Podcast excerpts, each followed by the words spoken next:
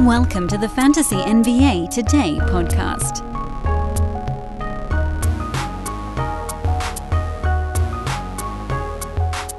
We got schedules bouncing around again this week. Actually, for the best. Although, I think some of you were happy that what I thought were kind of clunkier episodes dropped earlier in the morning last week. I actually prefer this, which I know some of you are going to be annoyed to hear, but just having the time to think through topics, prepare ideas, things of that nature.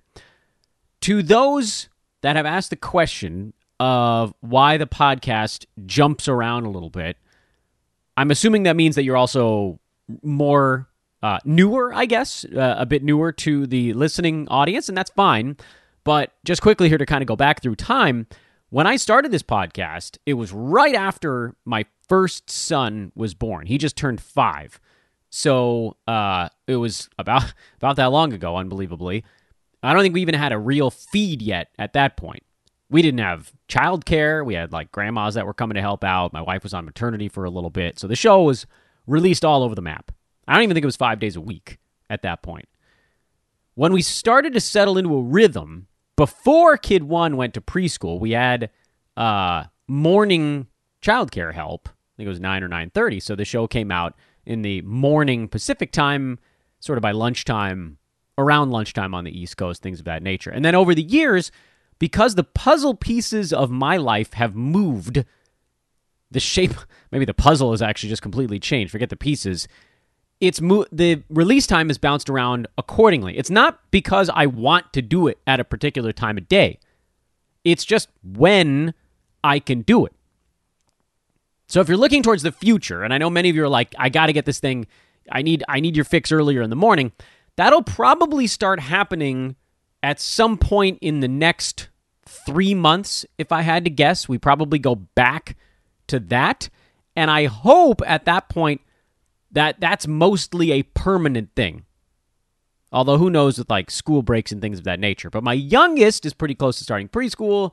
There'll be different nap arrangements. Like, it's a whole thing, man. You guys are like, why isn't the show at this time? Like, you guys ought to understand. I could get 9 pieces to fit together to get it out whenever I get it out.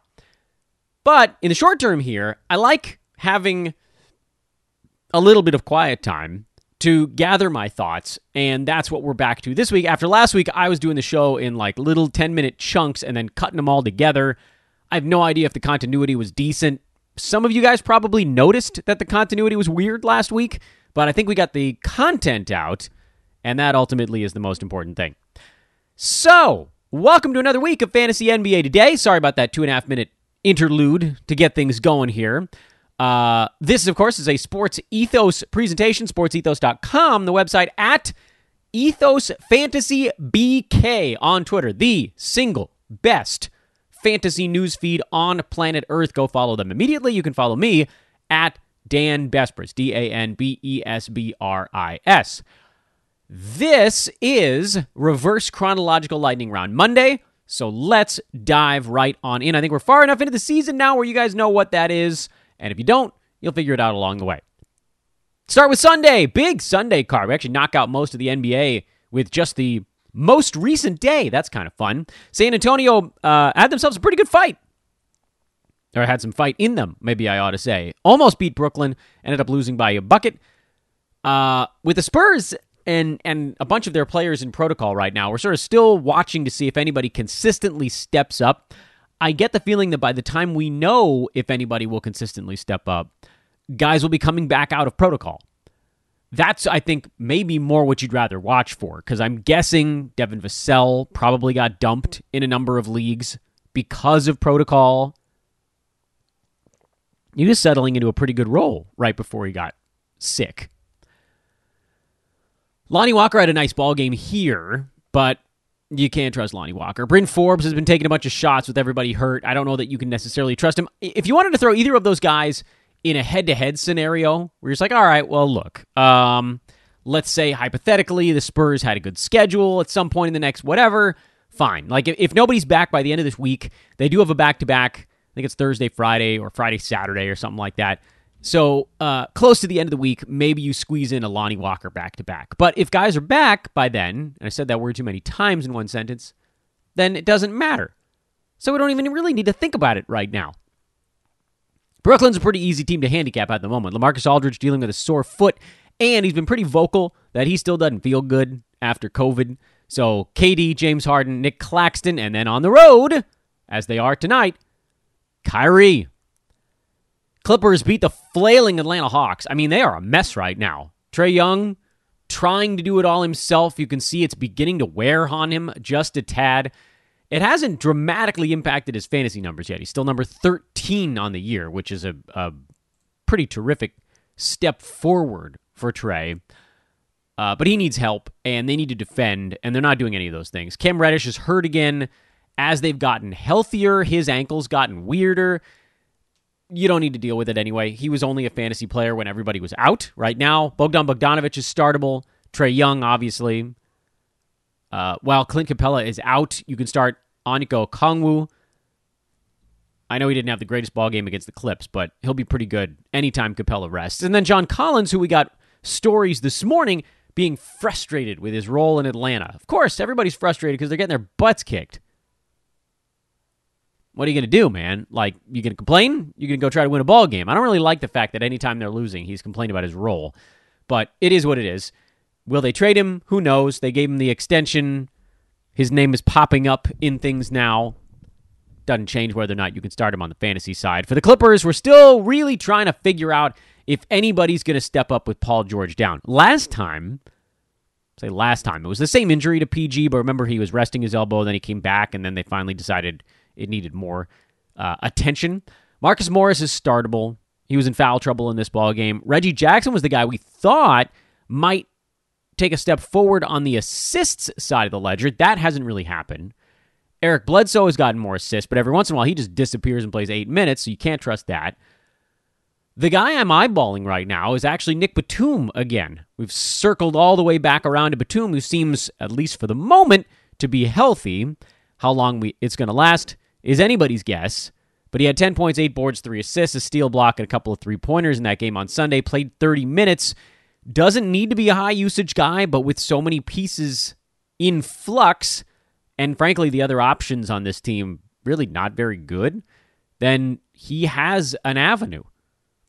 I also cannot wait, and by the way, you can start Ivica Zubac in the short term as well. I cannot wait until Isaiah Hartenstein can get himself back into the mix. I don't know what he's going to look like coming back from the ankle thing, but if he plays himself into the mid-20s in minutes again, then you got yourself a pretty neat per-minute guy. Everybody's like, well, who do I stash right now? I'm like, honestly, I don't know. Because you might have 6 guys on the protocol list on your team anyway, or you might only have 1, in which case, not a terrible idea. As is, apparently, Jonathan Isaac. Get into the next ballgame on the list here. Reports surfaced today that dropped by a local Orlando TV sports guy that Jonathan Isaac is getting close. It was sort of backed up by Orlando Magic Daily. You guys remember we used to have Philip on the show every once in a while, and maybe we ought to again, frankly, with this sort of rumors floating around. So if Isaac is nearby, you probably want to go grab him. In the meantime, Terrence Ross has been on a sick heater lately, so you got to add Terrence. He's getting all kinds of shots up right now. Cole Anthony's a go, Mo Bamba's a go, Franz Wagner's a go. Gary Harris had a big one earlier in the weekend and then slowed in this one. He's still getting the minutes, but I just don't think the usage is going to be there. So he, again, fits a bit more in that head-to-head mold. He'll probably roll like top 120-ish kind of value and just compile. And that's useful in head-to-head. If somebody has a 4-game week and they're going to play in all 4 games right now, that's kind of rare. Stupid NBA. I mean, I kind of kid, but do I really? I don't know. You guys know I try to take a positive spin on things. I don't like how many games guys just randomly miss. That's still relatively annoying.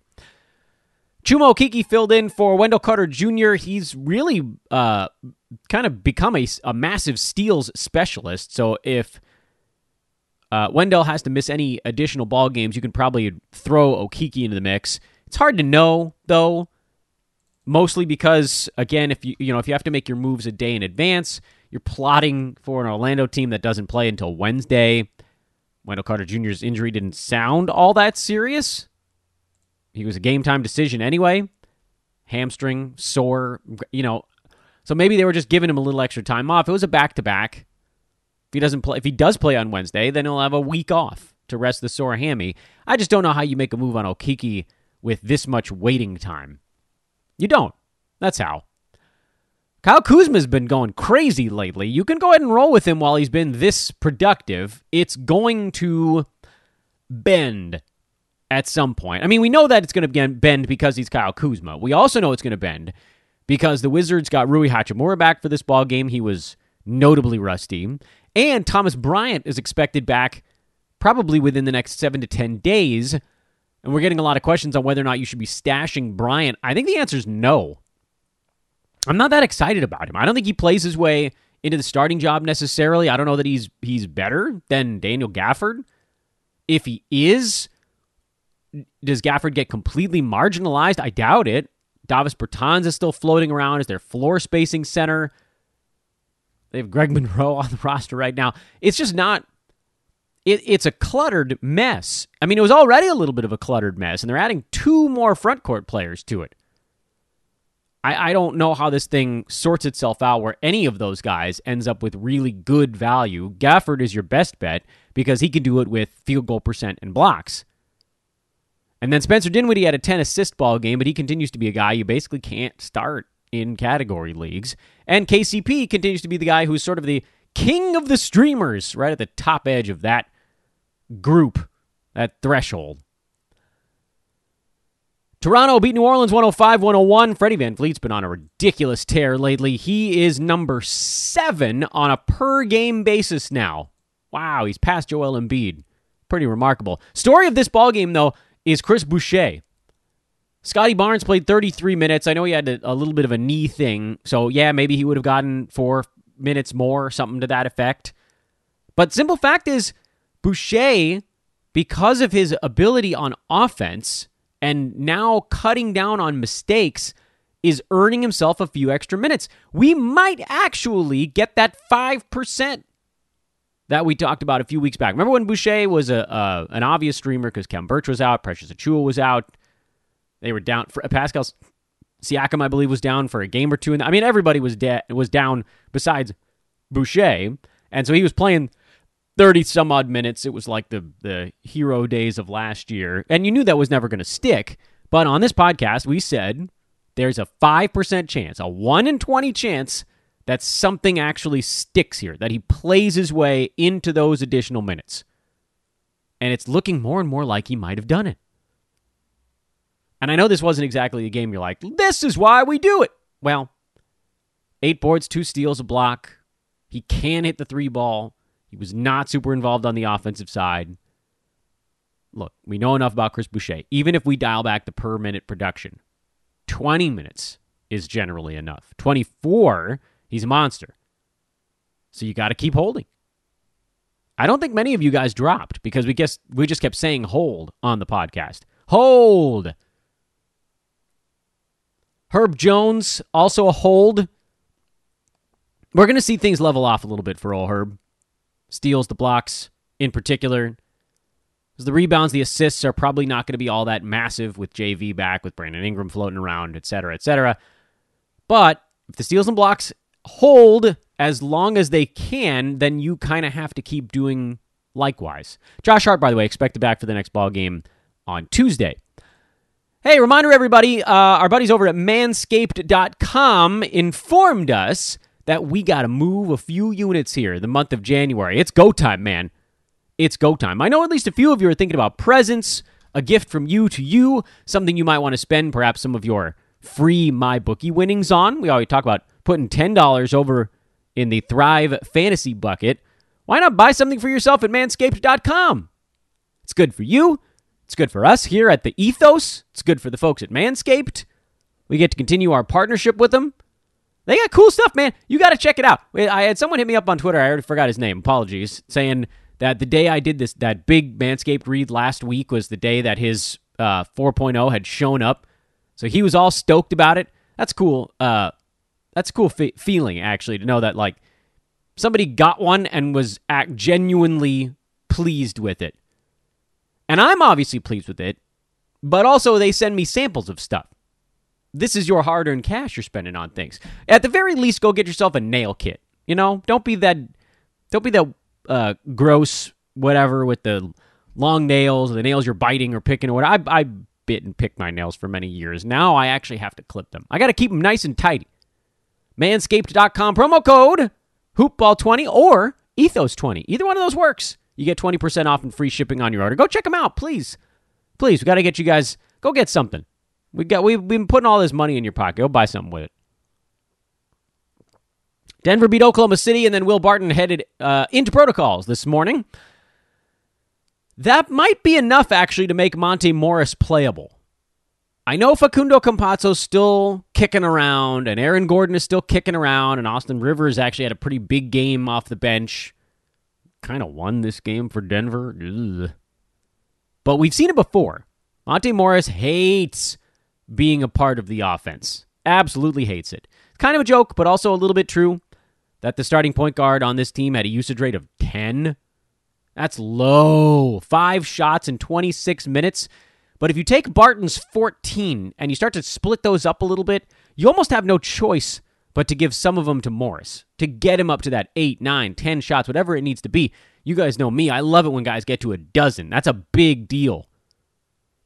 I think, and we might see it after one game. This is, again, another situation where if you wanted to, you could just watch, see what the Nuggets do when Will Barton, you know, the first Will Barton is absent game. Monte Morris is 50% rostered in fantasy leagues, despite being number 151 in 9 category leagues. I fully cannot understand that.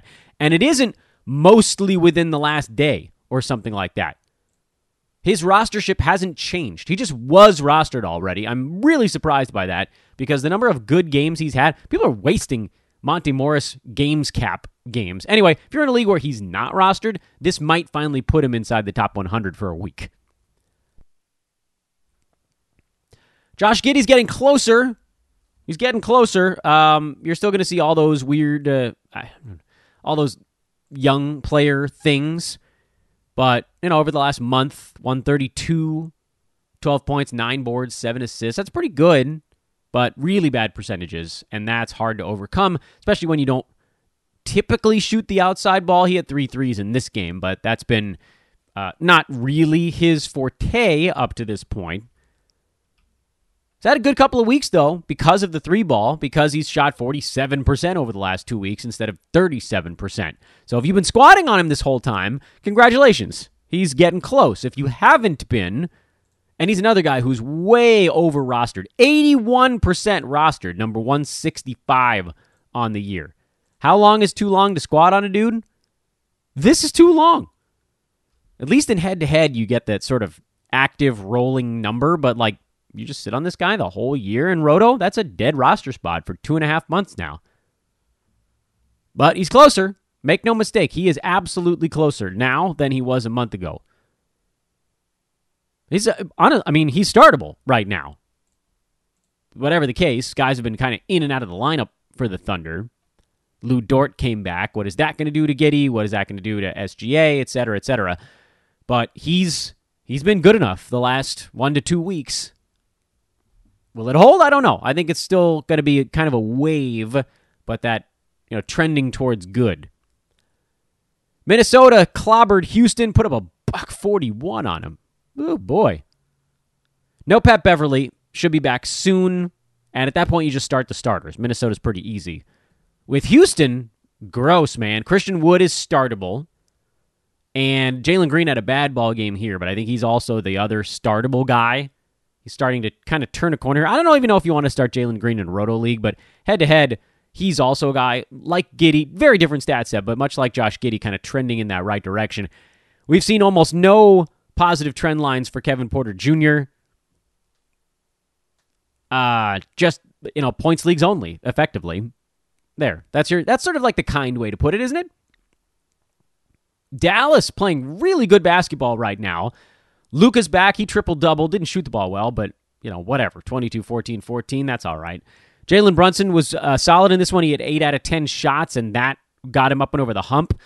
But you know, with Luka back, we've seen the usage drop off pretty sharply for Jalen. And I really do maintain that it's a matter of time, provided Luka stays healthy, which to this point in the season has not been a given.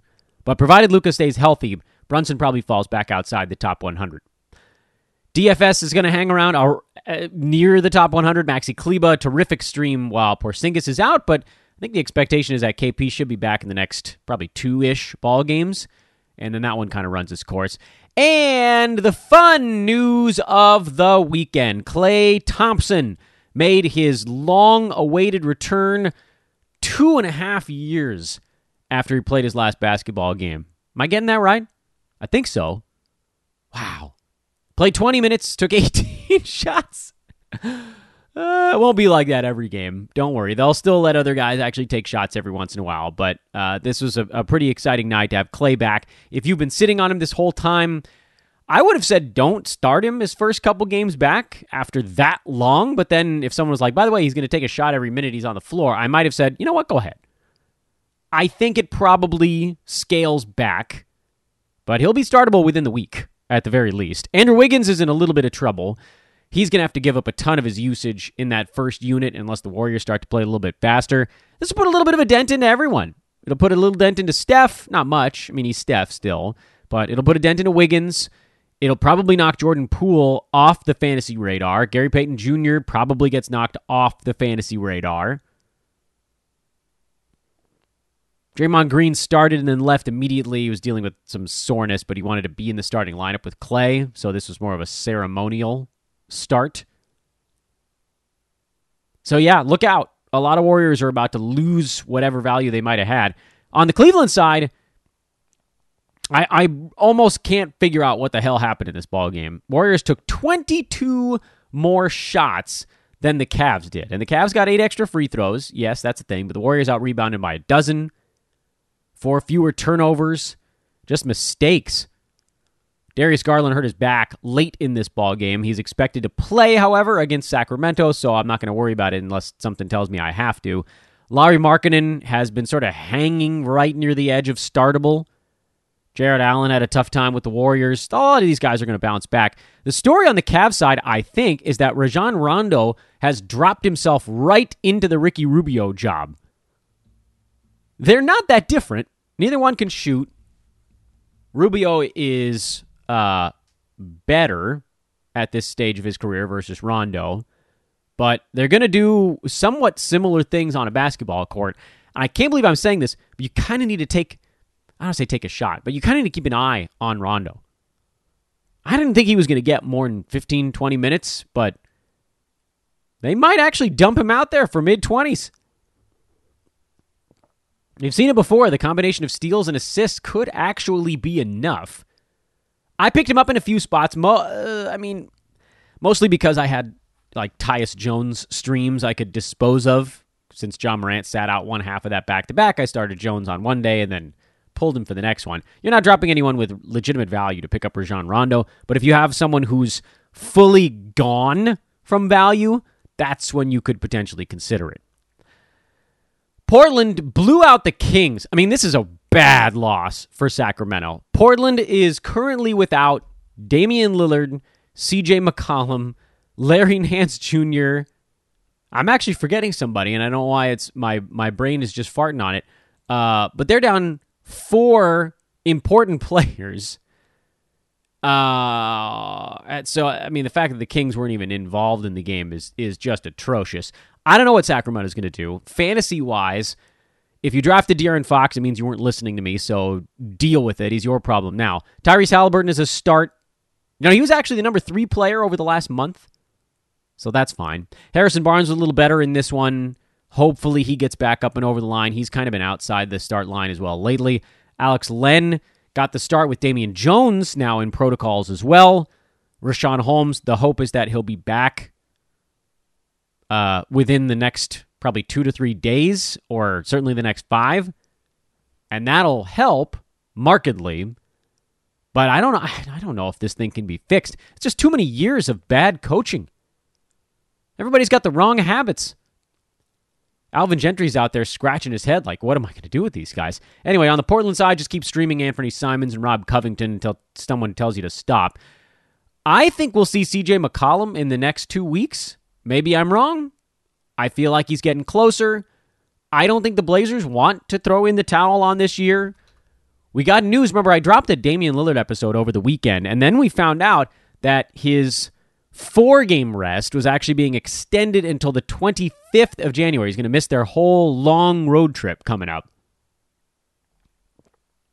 And if you're a fan of seeing Damian Lillard, what you want over that stretch is for the Blazers to stay locked in with the other teams fighting for that 10 seed, which right now, you could argue Spurs, Blazers, Kings, Pelicans, and Thunder are all actually fighting for that spot.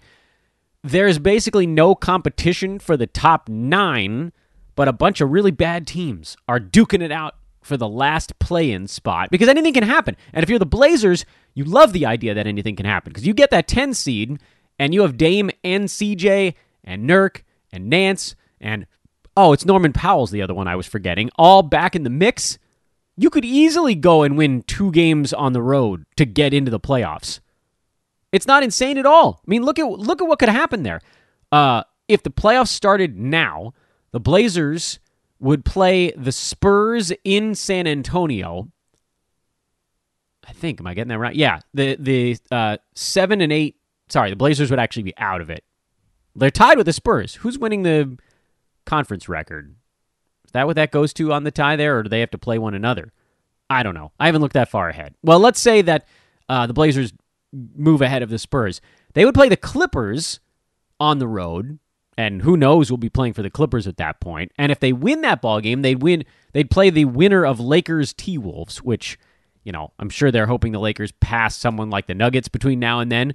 But you think the Blazers could beat the sort of floundering Clippers and then a Nuggets team with who knows who, or a Wolves team if they're the one that gets through? So that's why I don't think they're giving up yet.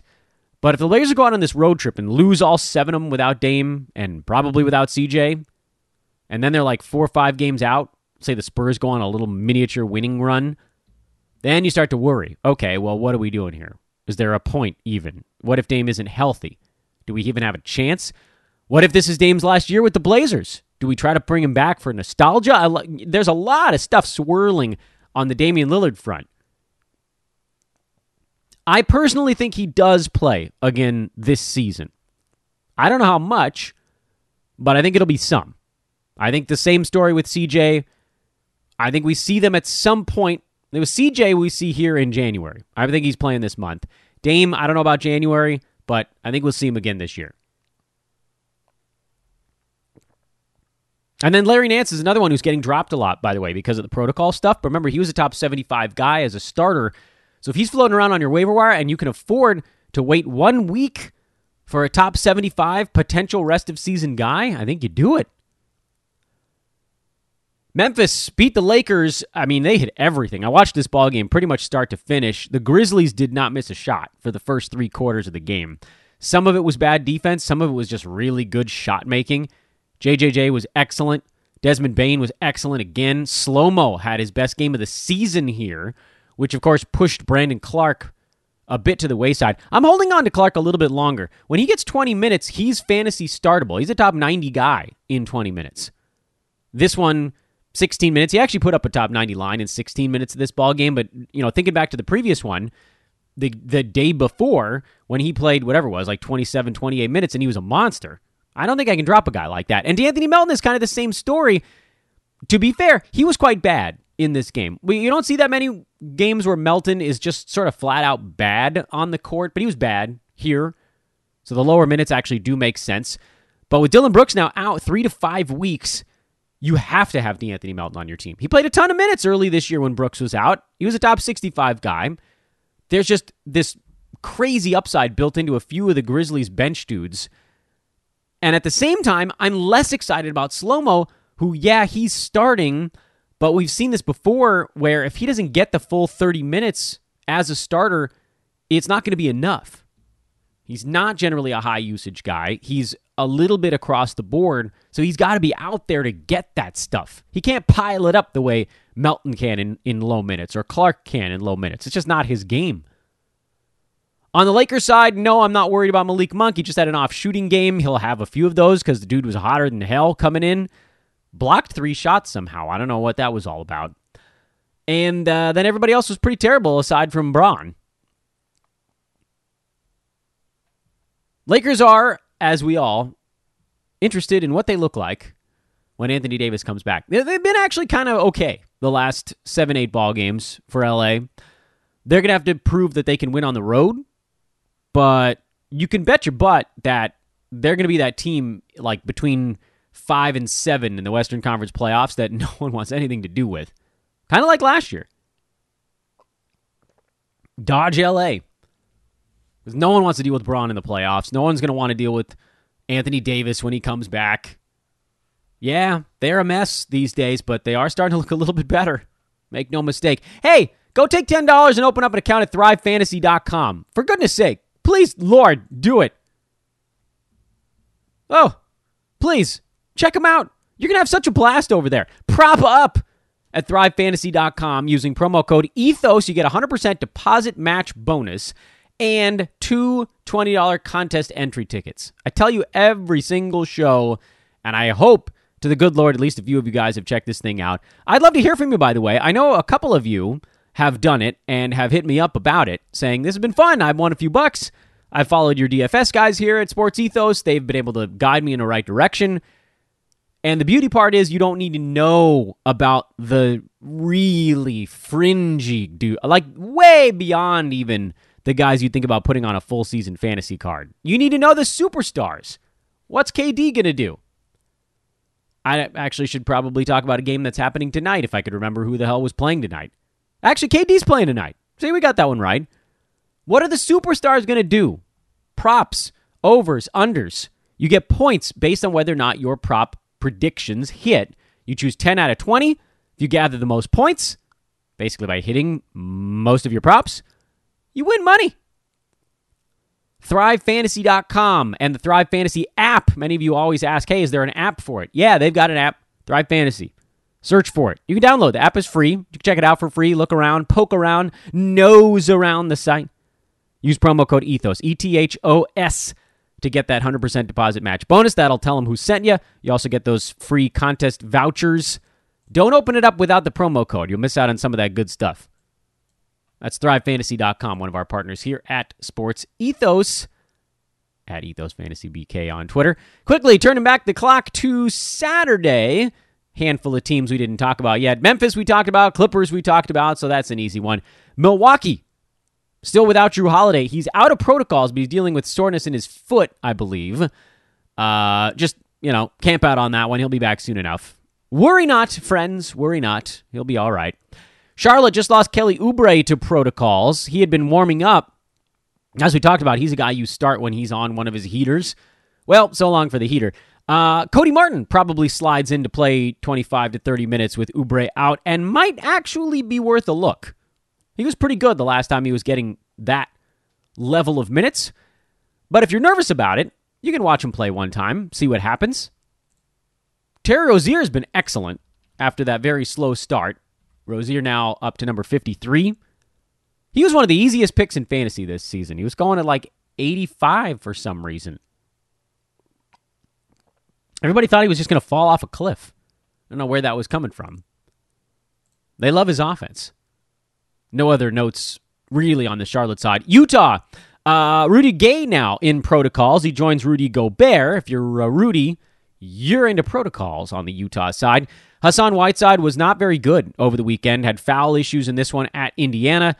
Presumably, he'll be better. They play today. They play Wednesday. I think they have a bunch of time off after that one, so that's probably all you get out of the Whiteside fill-in is 2 more games, and that's fine. That's all you can really expect.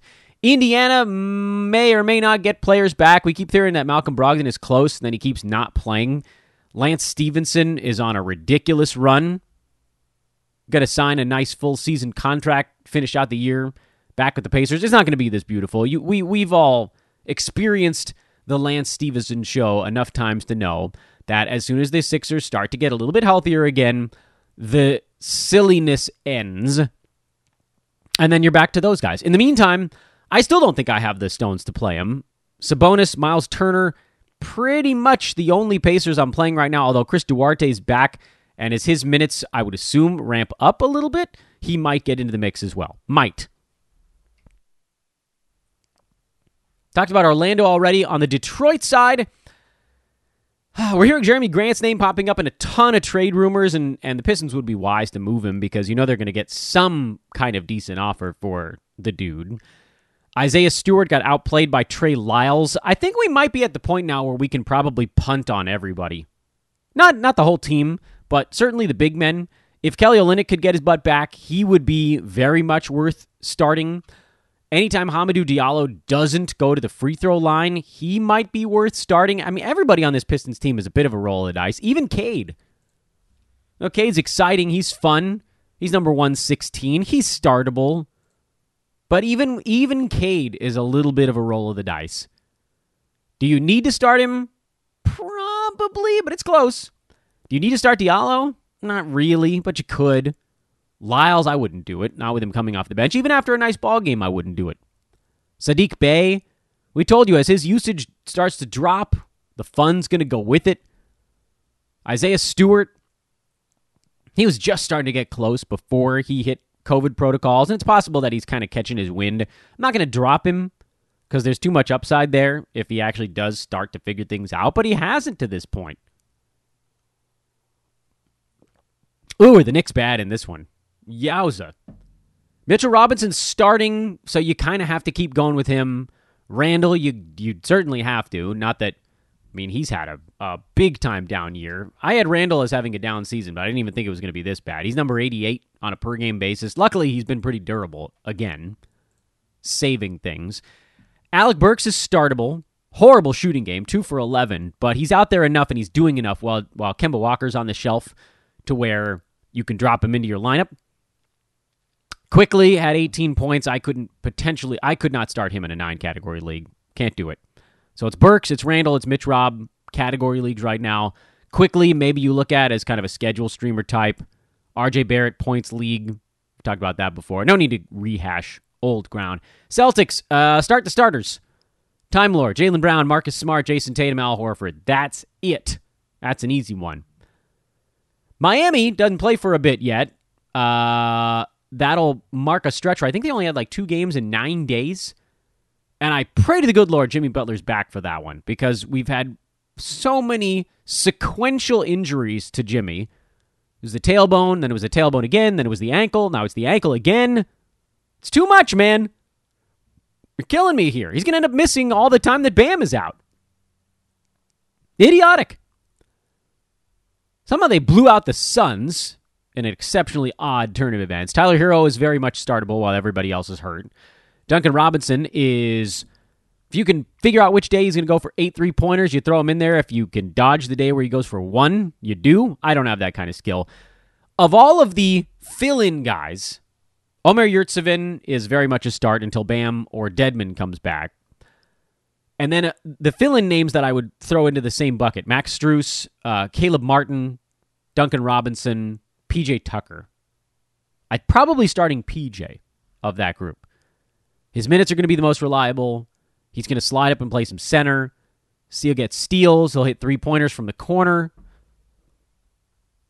I don't know that any of these guys is a must-stream guy, especially if Jimmy Butler is going to come back for the next ballgame in a couple of days, which, please, come back. Jimmy, I'm floundering here. I know you always miss a game or two with injuries, but this is getting to be a little bit much. Phoenix got their guys back, and classic letdown mode. DeAndre Ayton was a bit sluggish. Jay Crowder was a bit sluggish, so on and so forth. Cameron Johnson was still fine, although he's now going to take a hit. Even if he still ends up being fine, he's not going to have the same role he had when Booker was out earlier in the year, and then Crowder was out for a while. It's just not going to be that way. It can't be that way. It must not be that way. Did anybody skip the weekend? I think we might have hit them all. No, Philly. Yeah, I don't think we talked about Philly, which is fine because every time I talk about Philadelphia, I say the same thing, which is this team kind of annoys me on the fantasy side. Right now, Matisse Thybulle starting at small forward and playing a ton of minutes, so you have to play him. If Tyrese Maxey comes back, what does that do? Does that push Thybulle, Korkmaz, and Danny Green all into one bucket together instead of being able to split a couple? Yeah, I'd say that's a possibility. In the meantime, though, Matisse is a go. Korkmaz is not necessarily. We've talked about how his fantasy game is somewhat limited. If you had to do it in a head-to-head format, you probably could. You know, if you're streaming for threes, something like that. But really, you know, it's the main cogs. Embiid, Tobias Harris, Seth Curry, and then Matisse. And I think that's all 30 teams. I don't write them down as I'm doing it. I just try to remember if something got missed. And I'm pretty sure it didn't. Yeah, we got them all. Yeah. All right, settling back in, everybody. Reverse chronological lightning round Monday in the books. Shout out to our buddies at mybookie.ag. Use promo code HoopBall when you sign up for an account over there. And shout out to our friends at expressvpn.com/hoopball. Yep, I gave you the old promo codes at the end of the show. We're going to tell you more about ExpressVPN on tomorrow's program. We've got some new information on things you can do with their amazing service. Until then, hit me up. We're doing some recruiting over here. Hit me up on Twitter, @DanVasperis, if you want to be a part of the madness, or just follow me because of the fantasy. That's also fine, too. Am I forgetting anything? Nope. Terrific. Have a great Monday. We'll talk to you guys later.